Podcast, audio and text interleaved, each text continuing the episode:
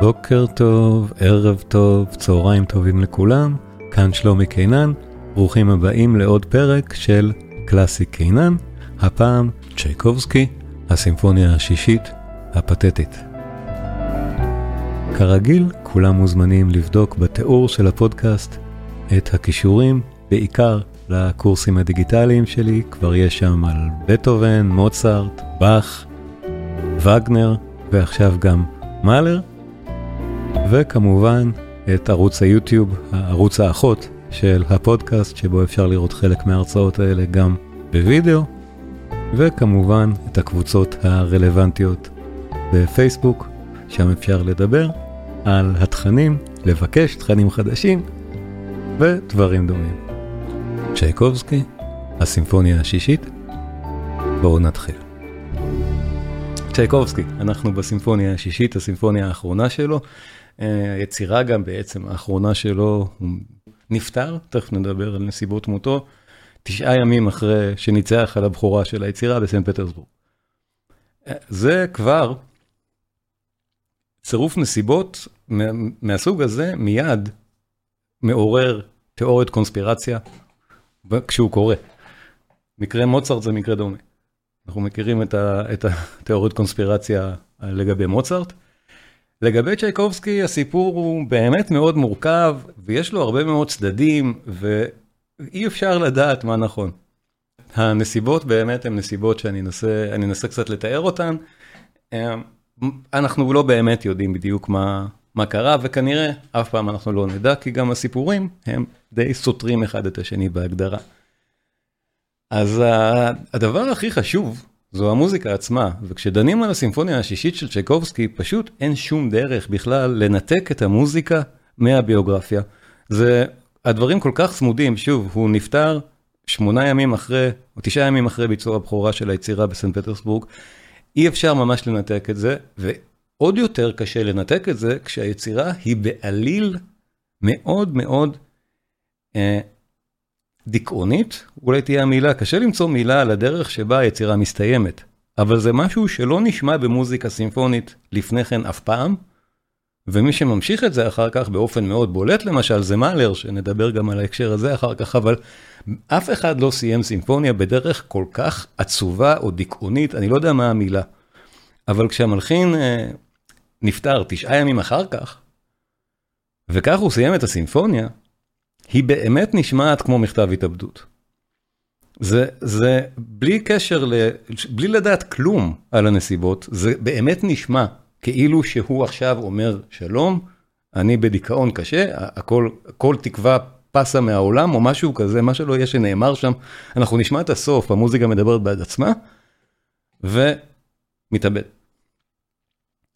אז, אז מה, מה, מה קרה? זו שאלה באמת מצוינת, מעניינת, שכנראה לא נדע עליה את התשובה אף פעם. עוד, עוד רמז אולי מעניין, שבדרך, ש, שהרבה פעמים נוטים למצוא פה, זה את אחד המוטיבים הכי מפורסמים של צ'ייקובסקי. המוטיב השני של הפרק הראשון, המוטיב החשוב של הפרק הראשון, תכף אנחנו ניכנס אליו לעומק, שמאוד מזכיר מוטיב אחר מאוד חשוב ומאוד מפורסם של צ'ייקובסקי. בואו נשמע בהזדמנות זו את היצירה הראשונה הענקית של צ'ייקובסקי בסיום הקונסרבטוריום, שבה הוא בעליל נזכר, כשהוא מלחין את הפרק הראשון של השישית, הוא נזכר ברומאו ויוליה שלו. יצירה שהוא עצמו גם מאוד אהב, הוא עשה לה שלוש רוויזיות. לא נוכל לשמוע את כולה, זו פואמה סימפונית מאוד ארוכה, אבל הנקודה שיש בה שני נושאים, שניהם מאוד מפורסמים. השני, הוא הנושא, אחד מנושא, מהנושאים המוזיקליים הכי ידועים בהיסטוריה, ואם אנחנו צריכים להגיד מוטיב האהבה האלמותי בכל המדיה האפשרית, זה יהיה המוטיב, מוטיב האהבה מתוך רומאו ויוליה. בואו נזכר בזה רגע. זה המוטיב שהיננו מוטיב האהבה. שוב, ביצירה יש שני מוטיבים מנוגדים, כמו בסימפוניה השישית, זה בנוי ככה. המוטיב השני, שהוא לא מוטיב האהבה, מוטיב המלחמה,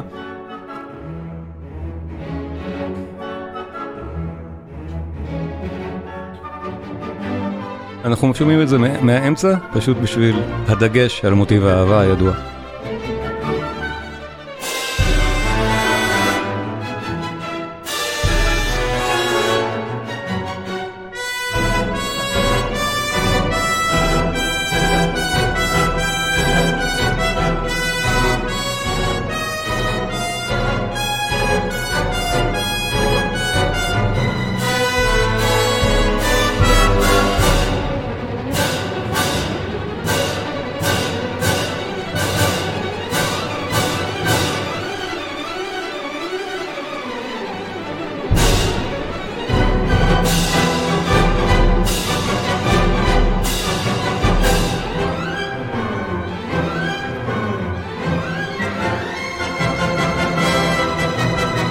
שומעים הקלטה נהדרת, אנחנו שומעים, שומעים את ההקלטה הזאת, הקלטה נפלאה של פלטנב, הפואמות הסימפוניות של צ'ייקובסקי, מומלץ, יש לו עוד כמה נהדרות פרט לרומאו ויוליה. ועכשיו נבנה לנו המוטיב הנהדר הזה, עם הליווי האלמותי שלו, מוטיב האהבה של רומאו ויוליה. אחד מהרגעים הכי ידועים במוזיקה שיש, ולמרות שהוא אולי כבר בנאלי, זה מהיפים, אין מה להגיד. זה מהמרגשים ביותר שיש.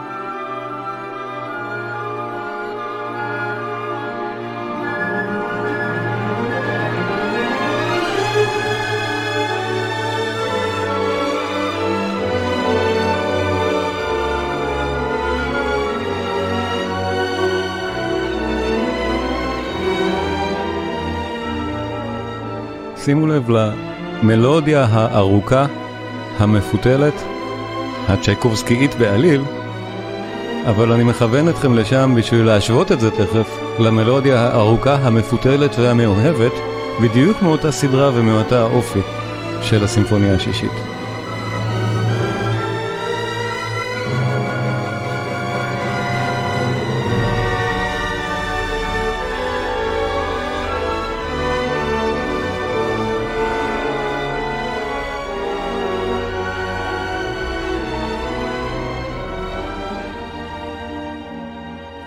אז רומאו ויוליה, כן, צ'ייקובסקי נהדר, יצירת מופת נפלאה שלו שהוא עצמו גם מאוד אהב.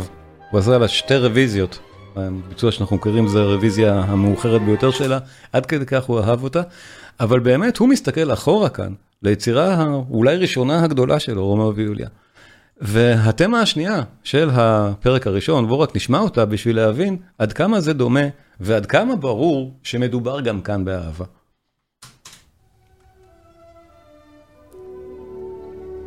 התמה השנייה הנפלאה והמפורסמת של הפרק הראשון של הסימפוניה השישית.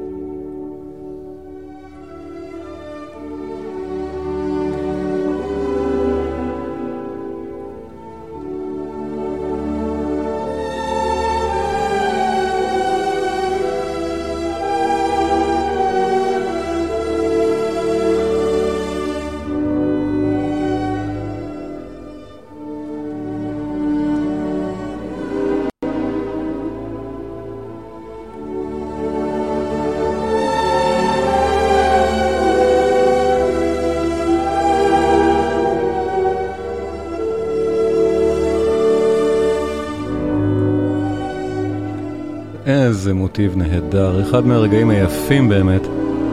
וצ'ייקובסקי מבהיר לנו שזו הנקודה של הפרק. בפרק יש לנו עוד את, התמה הראשונה, את המוטיב הראשון, שנשמע כך.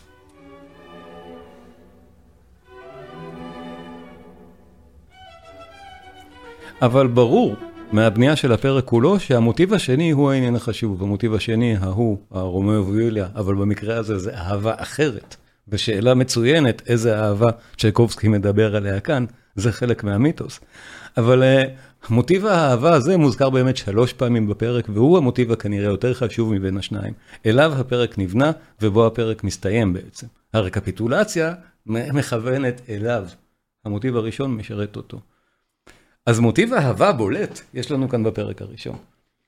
זה כבר סוג של אה, רמז לגבי כוונות המלחין. מוטיב שמאוד דומה לרומאו ויוליה שלו, וגם מאוד דומה למוטיב למשל של אה, אריית הפרחים מתוך קרמן, גם שצ'ייקובסקי מאוד אהב, ויש פה גם אספקטים מלודיים מאוד דומים. הוא מדבר כאן על אהבה. ובואו נשמע את הפרק, ואני אספר עוד מעט על הרקע לכתיבתו ועל מה, מה קרה מסביב, תוך כדי האזנה וניתוח לעניין. אז המוטיב הראשון, באמת הוא זה,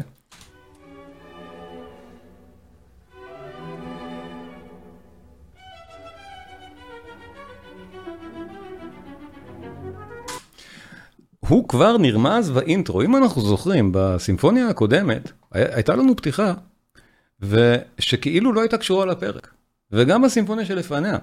כאן יש לנו פתיחה שכן קשורה לפרק, שימו לב.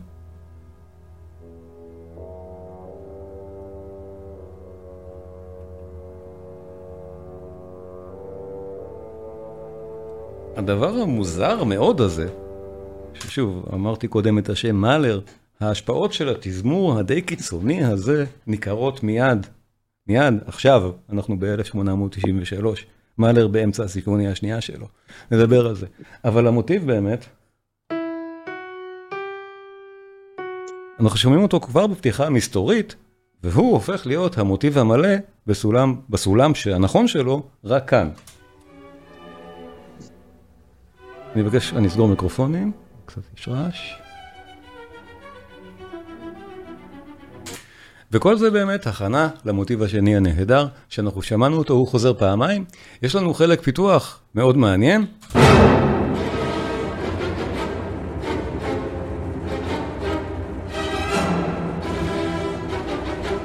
ואז סוג של אה, חלק פיתוח והרקפיטולציה ביחד, שוב, כי כל הנקודה היא שהמוטיב השני צריך להיות הדבר.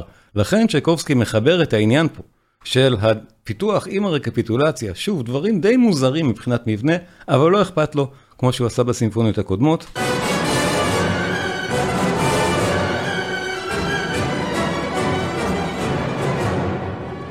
אנחנו ממש שומעים את הנושא הראשון, מתפתח לו כאן.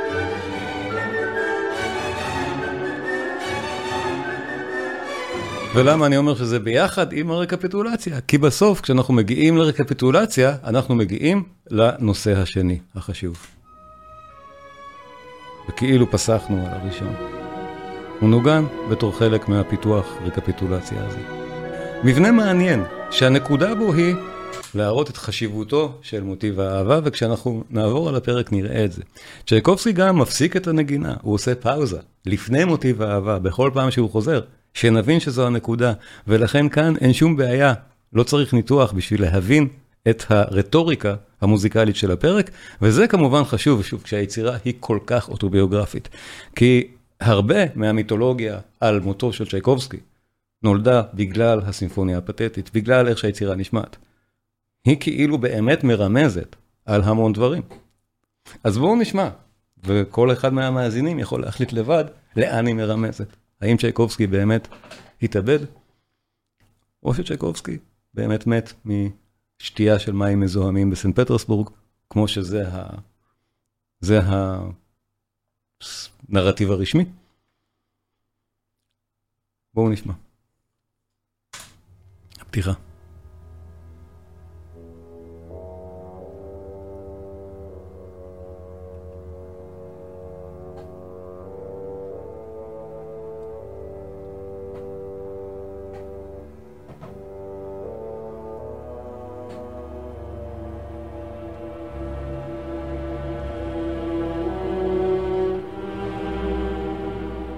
כבר מהפתיחה ברור שזו יצירה טרגית. משהו שנפתח ככה כנראה לא ייגמר טוב.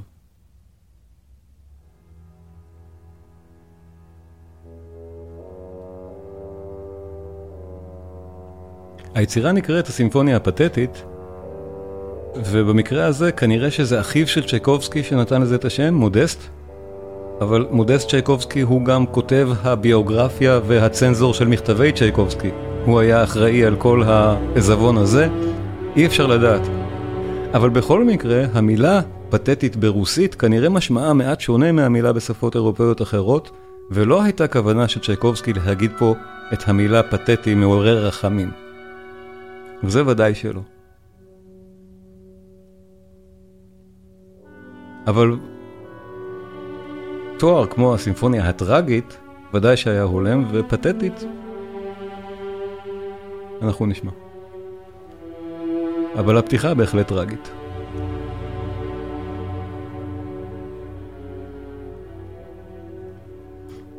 אנחנו מיד מגיעים לנושא הראשון, שבאמת רומז כבר באותה הפתיחה.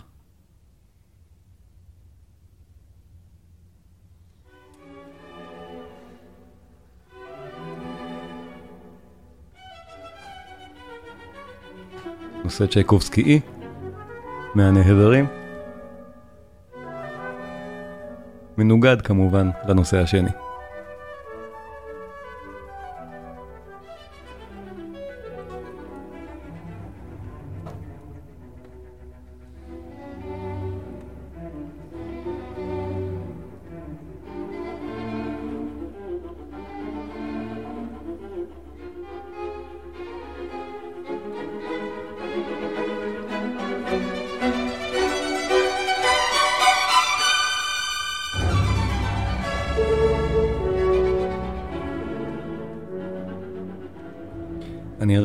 הקלטה אנחנו שומעים.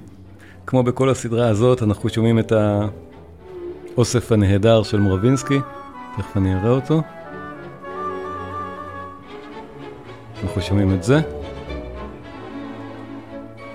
שוב, מומלץ מאוד מאוד, בדיוק כמו בפעמים הקודמות, דרך נהדרת לשמוע את היצירות האלה, את שלושתן.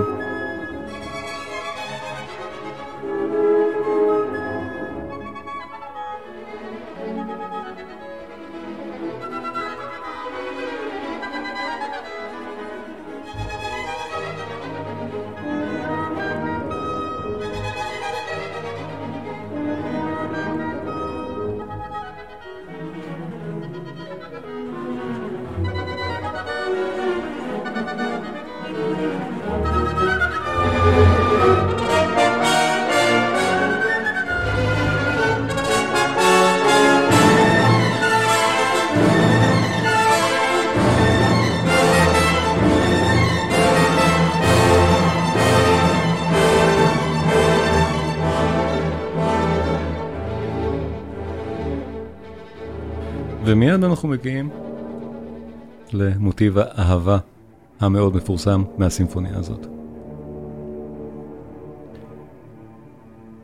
אחד מהמפתחות למדוע הדבר כל כך שנוי במחלוקת וכנראה לא נדע אף פעם, היא ההומוסקסואליות של צ'קובסקי.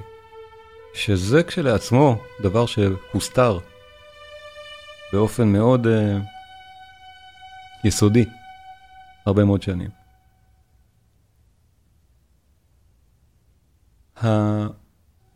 הספרות המודרנית העכשווית מכנה את המוטיב הזה הרבה פעמים מוטיב אהבת גברים. וזה נובע, אני חושב, באמת מאותם מקומות אולי מודרניסטיים של לראות את שייקובסקי כך. אני בטוח שזה מוטיב אהבה. אני לא יודע עד כמה הוא ספציפי.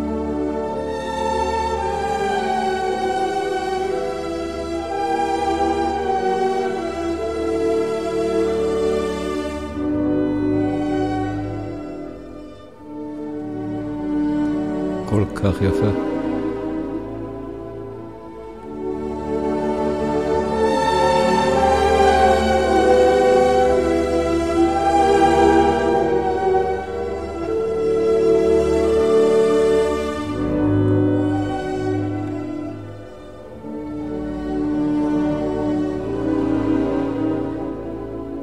אז אנחנו נשמע בפרק שיש פה מאבק והאהבה הסוערת נאבקת כנגד משהו, בדיוק כמו ברומאו ויוליה. יש מאבק חזק בין שני דברים.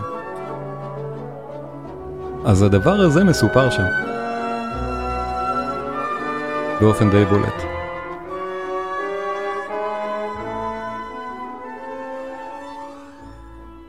אז היו באמת פרשנויות שאמרו צ'ייקובסקי כנראה התאבד בגלל הדיכאון שאליו הוא נכנס מניתוק הקשר שלו עם המטיבה שלו.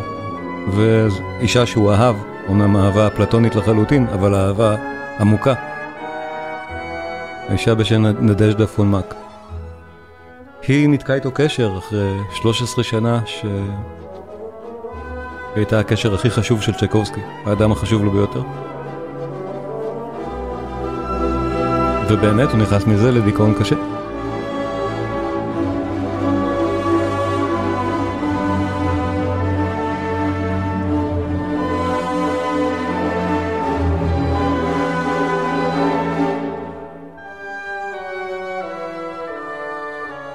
ושימו לב, עצירה, צ'ייקובסקי מסביר לנו בסימני פיסוק שלו ממש. הנקודה החשובה היא זו.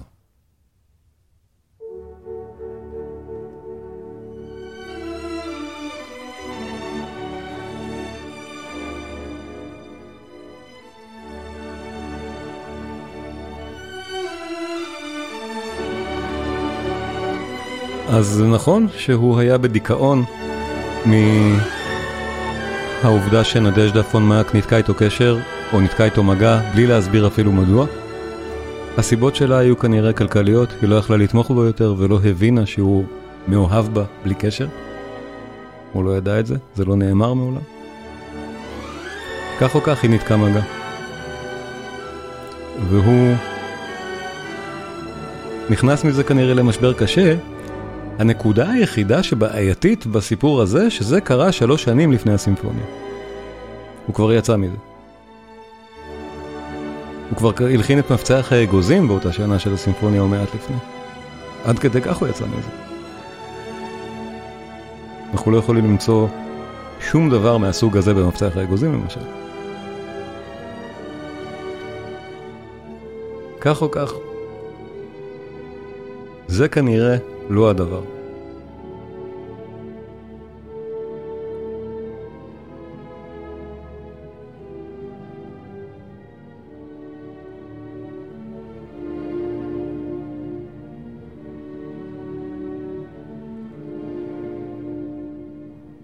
קניונה כותב גם שתה מים מזוהמים, אבל גם כי רצה למות. זה עוד מעט נדבר על עוד כמה תיאוריות. אבל עדיין יכול להיות שבאמת הוא שתה מים מזוהמים בקולרה בסנט פטרסבורג וזה צירוף מקרי. יכול להיות. זה בהחלט הגיוני.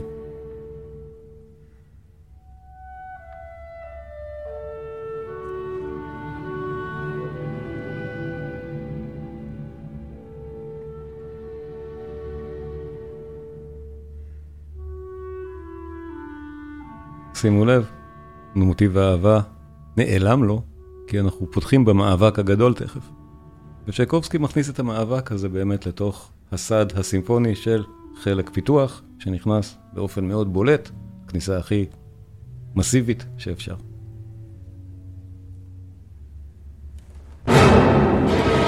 כן. אמרנו ניגודים, האהבה נקטעת, ויש את הרעים שלא רוצים אהבה, או שנלחמים באהבה. יש נרטיב בולט מאוד מהסוג הזה. וזה מבוסס על המוטיב הראשון, נכון? זה הפיתוח, ואנחנו מזהים אותו.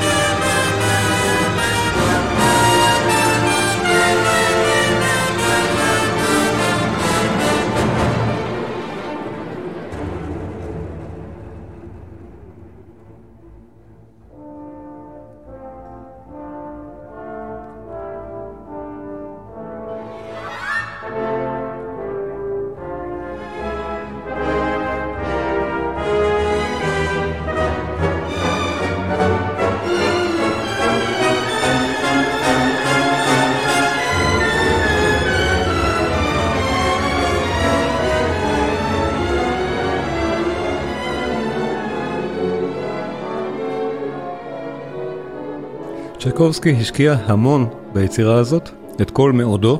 אנחנו יודעים את זה כי הוא גם התכתב, במקרה הזה כבר לא עם נדז'דה פון מק, אלא עם האחיין האהוב שלו, שהכינוי החיבה שלו היה בוב, שגם היה הומוסקסואל, שבוב אנחנו יודעים שאכן התאבד עשר שנים אחר כך.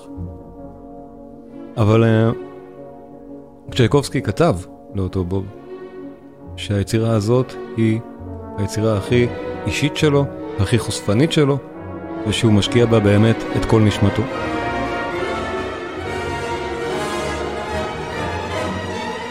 והגענו לאותה development או רקפיטולציה, הנושא הראשון חוזר כאן בשיא הכוח.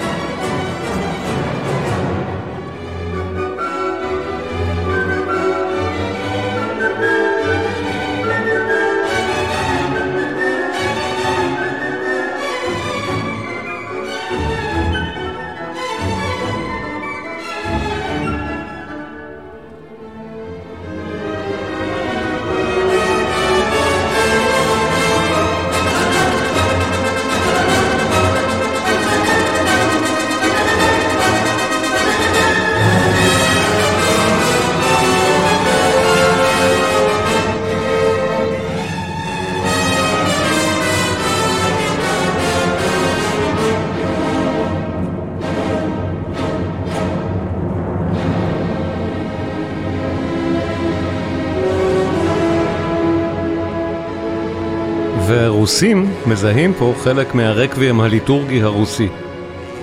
יש כמה תווים מאוד מזוהים כמוזיקה כזאת, זה משהו שאני באמת לא מכיר, רקבים ליטורגי רוסי מסורתי של המאה ה-19, אבל גם זה שזור כאן. יש פה את האספקט הזה של ציטוט של משהו שקשור לטקס רקבים של מוות, אז אולי מות האהבה. אבל בהחלט, יש לנו כאן מסר מהסוג הזה.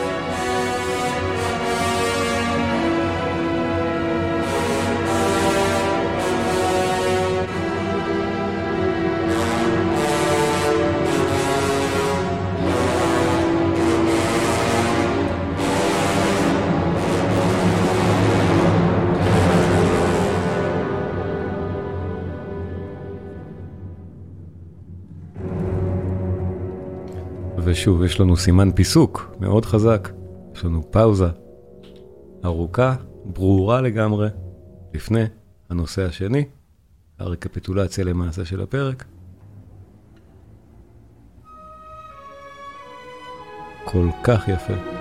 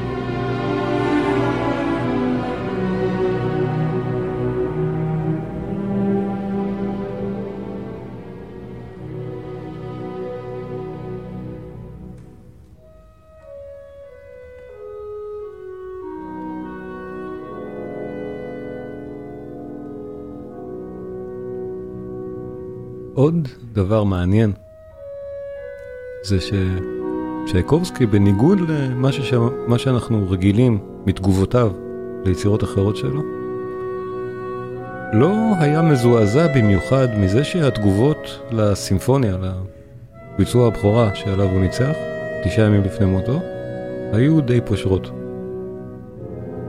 גם התזמורת לא התלהבה במיוחד, וגם הקהל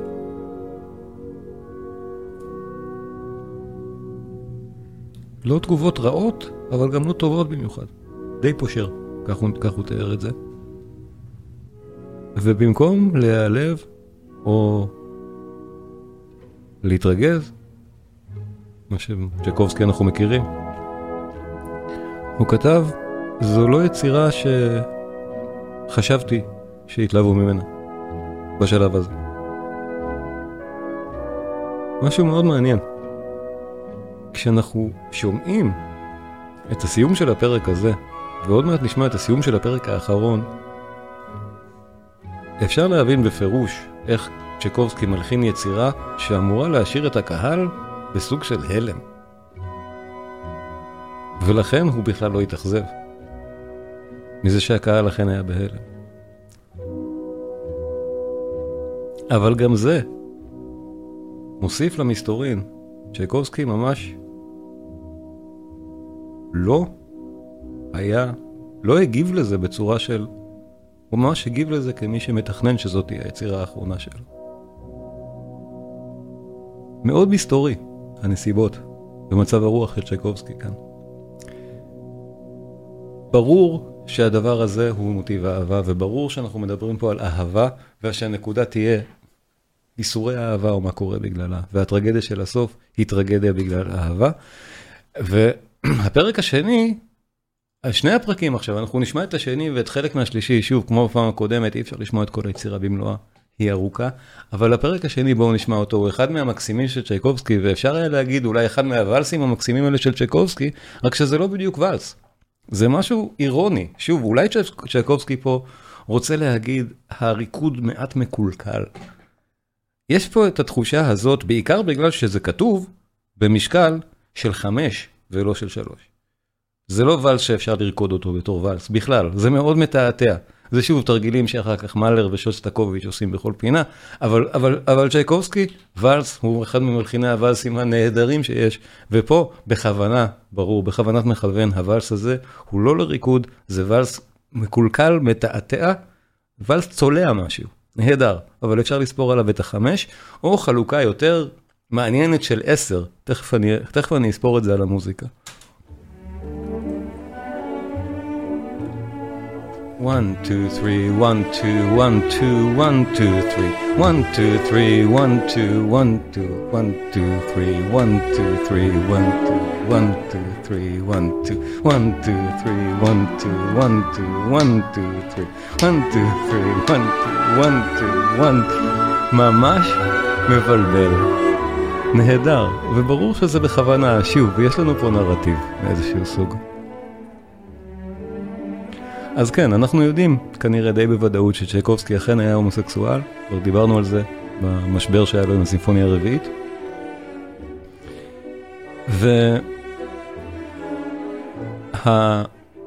והתיאוריה לגבי מה שקרה בתקופה הזאת, שזה הסיפור שרצו להסתיר, היה שהייתה שרומן שלו עם אחד, מ... עם אחד מהאצולה מישהו שבאמת מספיק מביך, שאם זה מתגלה זה נורא ואיום, התגלה באמת, ובית דין של כבוד הציע לו או להתאבד או לחשוף אותו, וצ'ייקובסקי התאבד. אי אפשר לחתום על הסיפור הזה מבחינה היסטורית בשום צורה, אגב. צריך, חייבים לציין שגם ה... זה לא מבוסס על הרבה יותר מדי מכתבים אמיתיים. אה, וגם, האם באמת צ'ייקובסקי כל כך פחד שהיה מתאבד? זה בית דין של כבוד, מה זה אומר בכלל? אבל הסיפורים מהסוג הזה באמת מקבלים את משנה התוקף הקונספירטיבי החזק שלהם בגלל שיש כזאת יצירה. בגלל שהיצירה הזאת היא כל כך מדברת על משהו טרגי מאוד, שנשמע כמו מכתב התאבדות. אנחנו מחפשים את, את הסיפורים האלה, ואולי באמת האהבות הנכזבות האלה שעליהן מדובר זה אהבות שיש להתבייש בהן. יכול להיות שהעניינים האלה הם בהחלט נכונים, אבל התאבדות אולי זה קצת קיצוני מדי. לדעתי האישית, צ'ייקובסקי לא התאבד. אבל ודאי שהמלחמה שלו עם נטייתו המינית הייתה משהו שאנחנו רואים, השפיע עליו בכל הקריירה היצירתית שלו. כך או כך, זה, ה... זה המיתוס שאנחנו לא נדע כנראה על הסימפוניה ועל היוצר, מה באמת קרה. אבל הבכורה אמנם הייתה, התקבלה באופן טנטטיבי. הקונצרט השני, בסך הכל 21 יום אחרי הבכורה. זאת אומרת, צ'ייקובסקי נפטר ואז ארגנו מהר מאוד קונצרט לזכרו, שבו מנגנים את היצירה, את הסימפוניה השישית. וכשיצירה כזאת מנוגנת אחרי שהמלחין נפטר או התאבד, אז באמת מתחילים להיות כל הדיבורים האוטוביוגרפיים על היצירה. הקונצרט השני בסנט פטרסבורג הצליח מאוד. סטרווינסקי היה בקהל בגיל 11 והוא זוכר את זה. הוא סיפר על זה. ומאלר ניצח על יצירות אחרות של צ'ייקובסקי, התווים של השישית עוד לא היו ברשיתו, אבל הוא ניצח על, על יצירות אחרות של צ'ייקובסקי, על יבגני אונגין, על חלקים מהאופרה בהמבורג, מיד אחרי מותו של צ'ייקובסקי. גדולי המלחינים מתייחסים ליצירה הזאת כיצירה מאוד מאוד חשובה. ואנחנו עוד נראה עד כמה מאלר ספציפית יתייחס לזה. אבל uh, הסיום הדיכאוני והשקט של היצירה אפקטיבי מאוד כשהיא אוטוביוגרפית, וזה מה שהקהל באמת הראה. אחרי שהמלחין נפטר, זה זכה להצלחה כבירה באמת.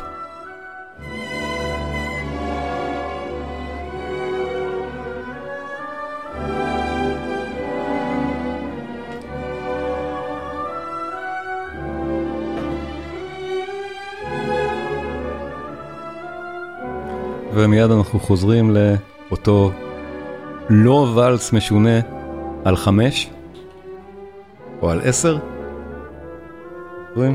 זוכרים? זה מגיע כאן. one, two, three, one, two, one, two, one, two,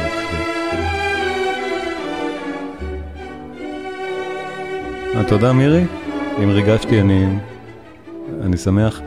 חכי, הסיום עוד יותר מרגש. הסיום באמת מרגש.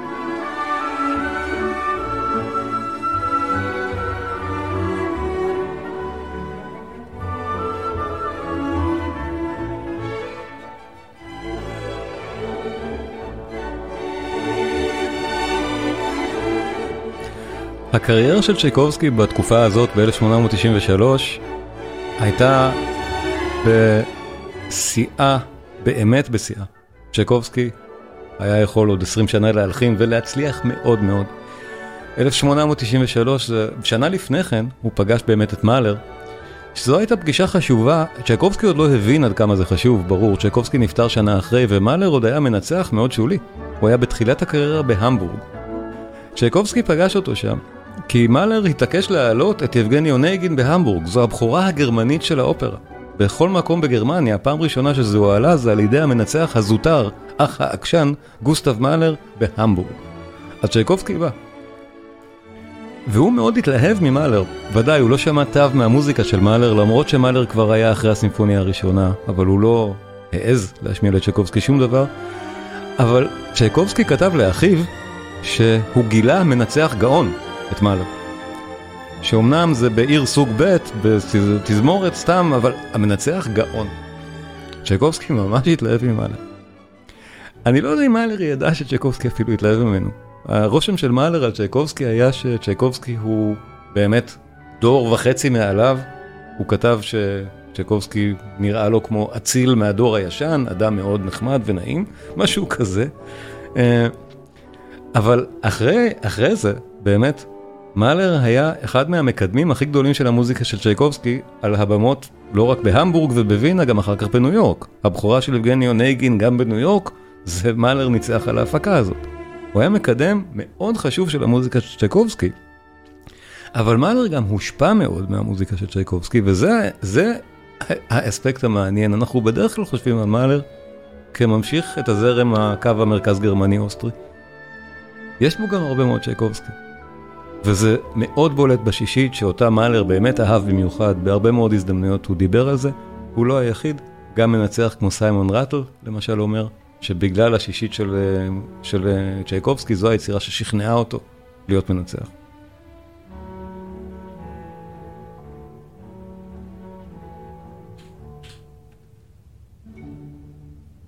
הפרק השלישי, הלא ואלס המקסים, או הוואלס הצולע. הוואלס שלא באמת מסתדר. ואני לא אשמיע את כל הפרק השלישי, אמרתי, אין לנו זמן לשמוע את הכל, רק את הסוף שלו, את ה pickup לפני הרקפיטולציה, שנבין איזו מניה לפני הדיפרסיה. צ'ייקובסקי באמת עכשיו מגזים, מגזים, הולך בדיוק כמו שהוא צריך. הסוף יהיה כל כך מרסק, שעכשיו אנחנו צריכים להתרומם הכי גבוה שאפשר בשביל להתרסק בסוף. בואו נשמע את הסוף, את ה pickup, לפני הרקפיטולציה של הפרק השלישי. אני לא אוכל להגיד מילה על המוזיקה הזאת עד כדי כך רועשת.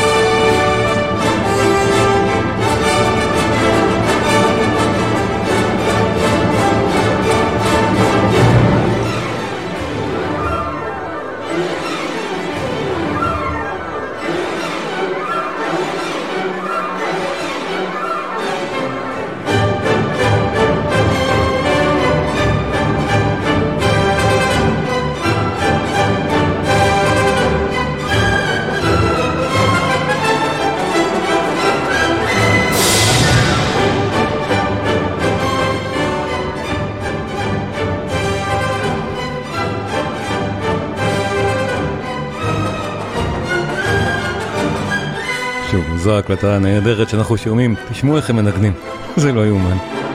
ההתלהבות.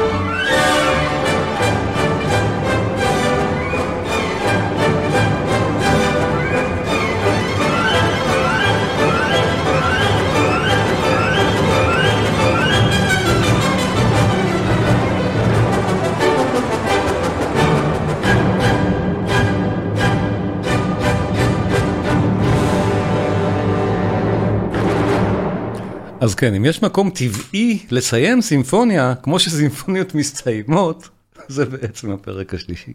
זה הסוף, נכון, פה מוחאים כפיים. פה באמת, זאת תהיה הציפייה. אם פה לא היו מוחאים כפיים, צ'ייקובסקי כן היה מתאכזב, אבל כשהפרק האחרון נמצא פה, אוקיי, מה, עכשיו אנחנו ב... אנחנו ב... דבר שלא נעשה מעולם, הוא מאוד מהפכני, וזה נגיד הדבר, הנקודה שמאלר לקח לתשומת ליבו הכי חזק פה.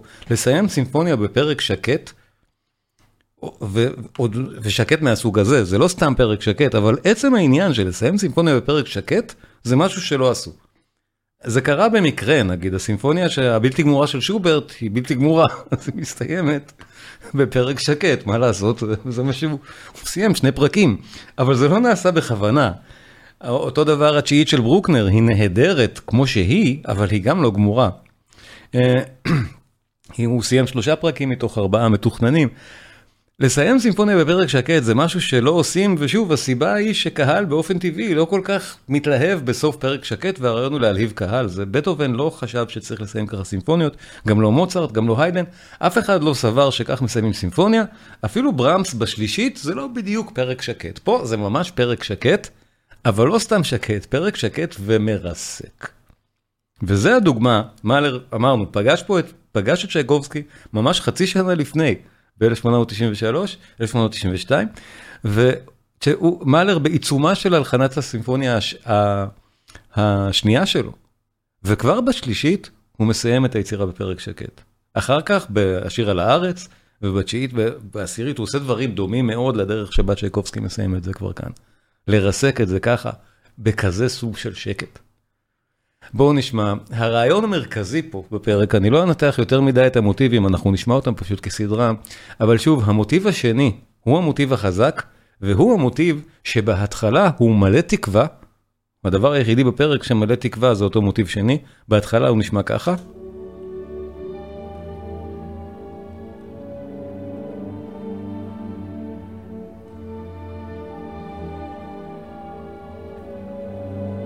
הוא מתרומם ומתרומם, ולא מגיע לכדי סיפוק באמת, אבל בסוף כשהוא חוזר, יש לנו פה מין צורת סונטה כזאת, אבל בסוף כשהוא חוזר, בעצם ברקפיטולציה הוא חוזר במינור בצורה באמת הרבה יותר טראגית.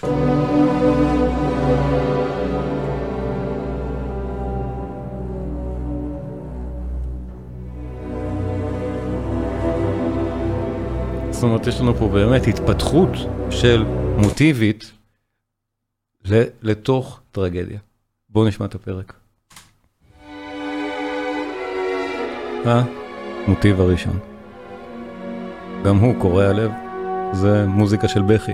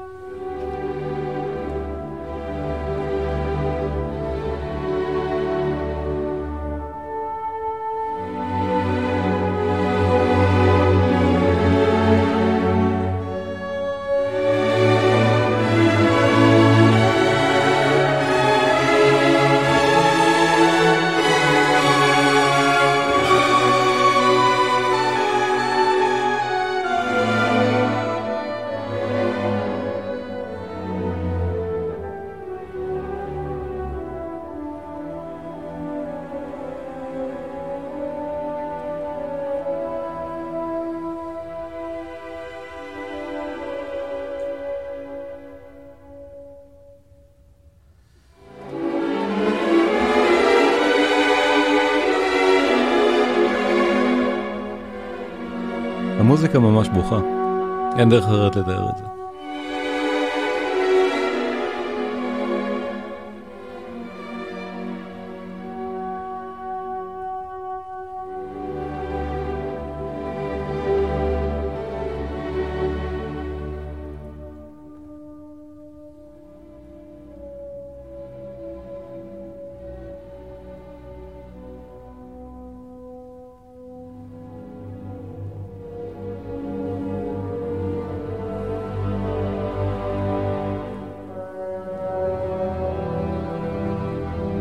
אז כל מה שנרמז בפתיחת הפרק הראשון, בעצם מגיע למסקנה עכשיו.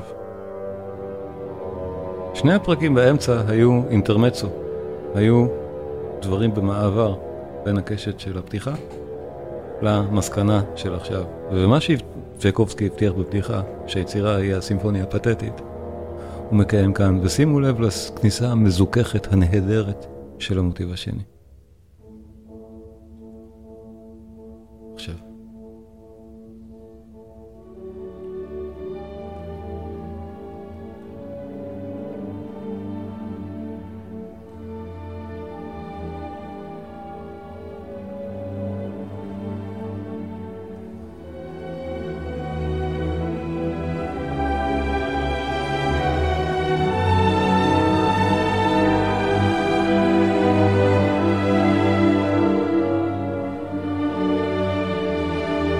ושימו לב שהמוטיב המזוכח והיפהפה הזה מתפתח למשהו הרבה יותר מאיים ממה שהוא הבטיח בהתחלה.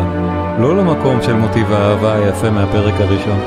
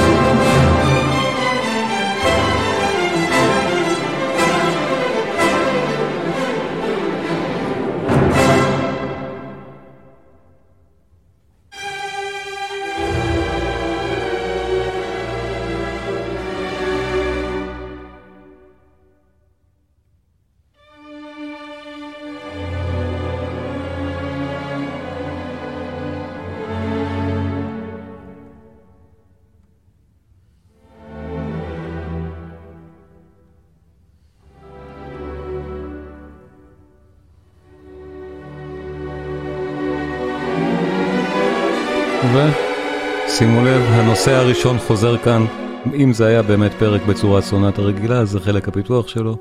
הנושא הראשון שבכה קודם חוזר לנו כאן.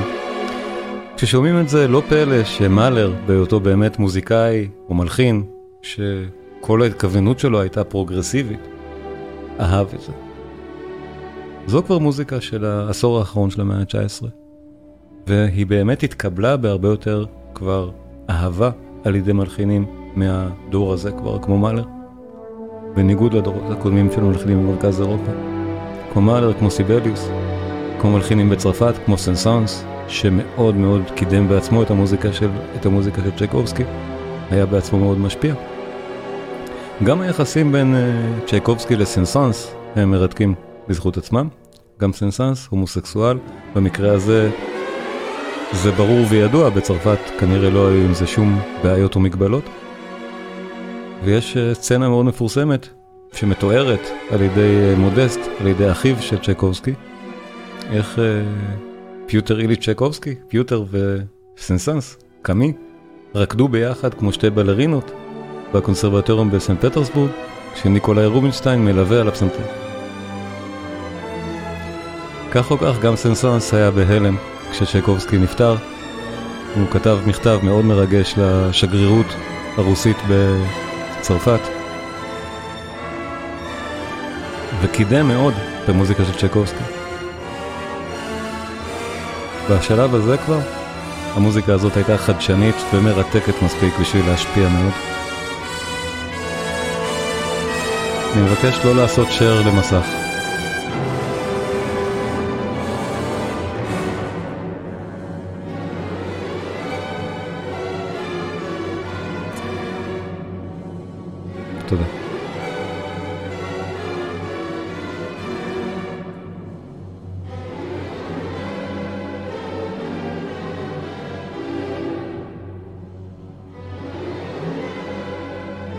חזרנו לנושא הראשון. רקפיטולציה. ועכשיו באמת הסוף המאוד טרגי, אנחנו עוד מעט נגיע לנושא השני, ואז לחידלון.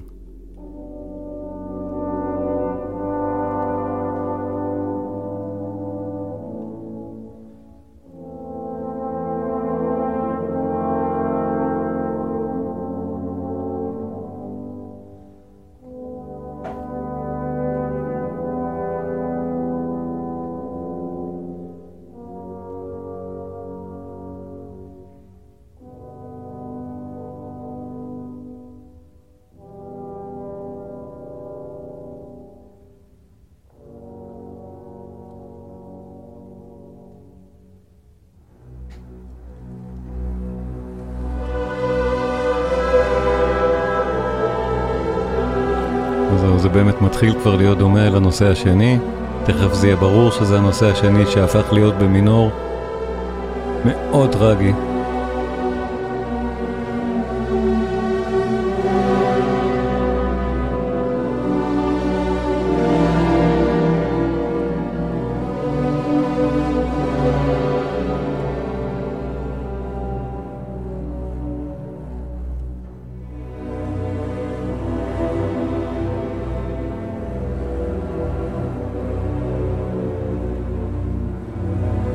עצמכם בקהל בביצוע הבכורה של יצירה כזאת.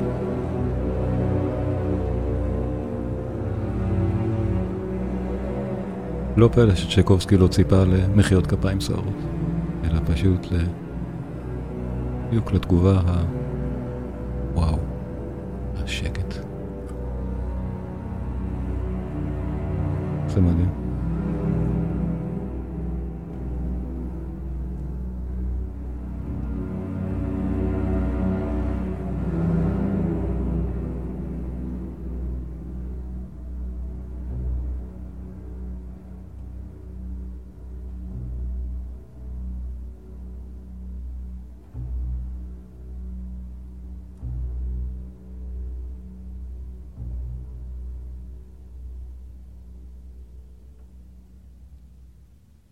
תודה רבה לכם.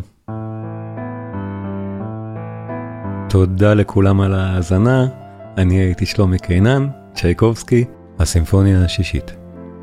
ושוב אני מזכיר לכולם לבדוק את הקורסים הדיגיטליים, זה נמצא בתיאור של הפודקאסט, חלק מההרצאות שם גם uh, פתוחות להאזנה וצפייה ללא תשלום, ואני בהחלט ממליץ למי שרוצה להתעמק יותר, לבדוק את התכנים האלה, שוב כל הכישורים נמצאים בתיאור של הפודקאסט, וליהנות גם מזה. משתמע.